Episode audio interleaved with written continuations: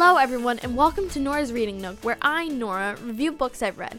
Warning, as I've said before, and I will continue saying, these books, this podcast, have major spoilers for the book.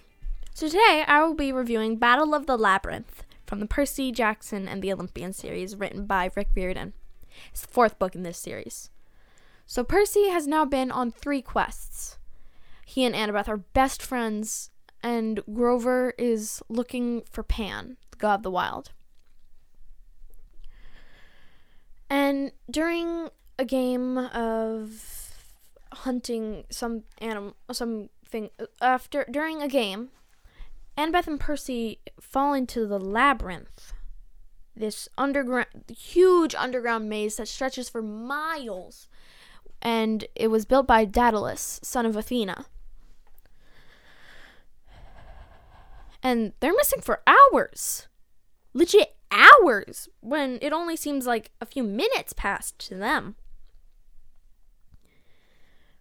Annabeth finally gets her own quest. She has to travel travel travel into the labyrinth to find Daedalus and battle Luke once again breaking the rules, chooses Percy, Grover, and Tyson to go on the quest with her. And if you remember what happened in the Titan's Curse, when five people went on a quest, two of them died. They have to travel into the labyrinth to find Daedalus and have him not help Luke and his army, but just keep the secrets. Rachel Elizabeth Dare, who you met in, oh, who you met in uh, the uh, the Titan's Curse, can see through the mist, which is the magical mortals from seeing the truth, like what demigods can see. Percy then thinking it's a great idea um to talk to um, Rachel and get her to come help them. Percy being Percy.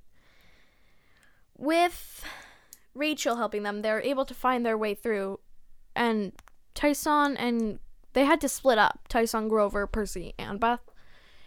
Tyson and Grover went looking for Pan, while the God of the Wild, while Percy and Annabeth went to continue the quest along the way, they're challenged by gods, monsters, um, Luke's army. And then they eventually make it out.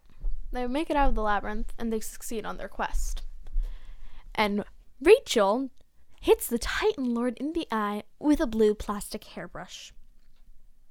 And Nico ends up revealing to Kronos that he is a son of Hades. This book, with the sad parts in it, was Nico feeling like he's an outcast, feeling like because Percy, because Annabeth thought um Percy was gonna die, she kissed him. Not like Sea of Monsters kiss. Kissed him.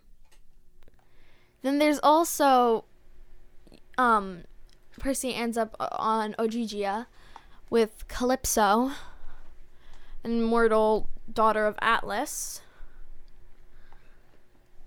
And you remember what happened to the last daughter of Atlas. Um, and she developed a crush on Percy. But he left her because he he likes Annabeth. He's had a crush on her since she was 12, I think. The book was just funny when Percy feeling it was each other. And Percy's just there like what the Hades is going on? And I forgot to mention this in the Titan's Curse um, episode but there are 5 million dam mentions. Um, when they're at the Hoover Dam Zoe says let's find the damn snack bar. And Thalia Grover and Percy started making a bunch of damn jokes I need to use the damn restroom. I need I want a damn t-shirt. Let's find the damn snack bar. And that's just funny the damn references. That was a review of the Battle of the Labyrinth. Thanks for listening.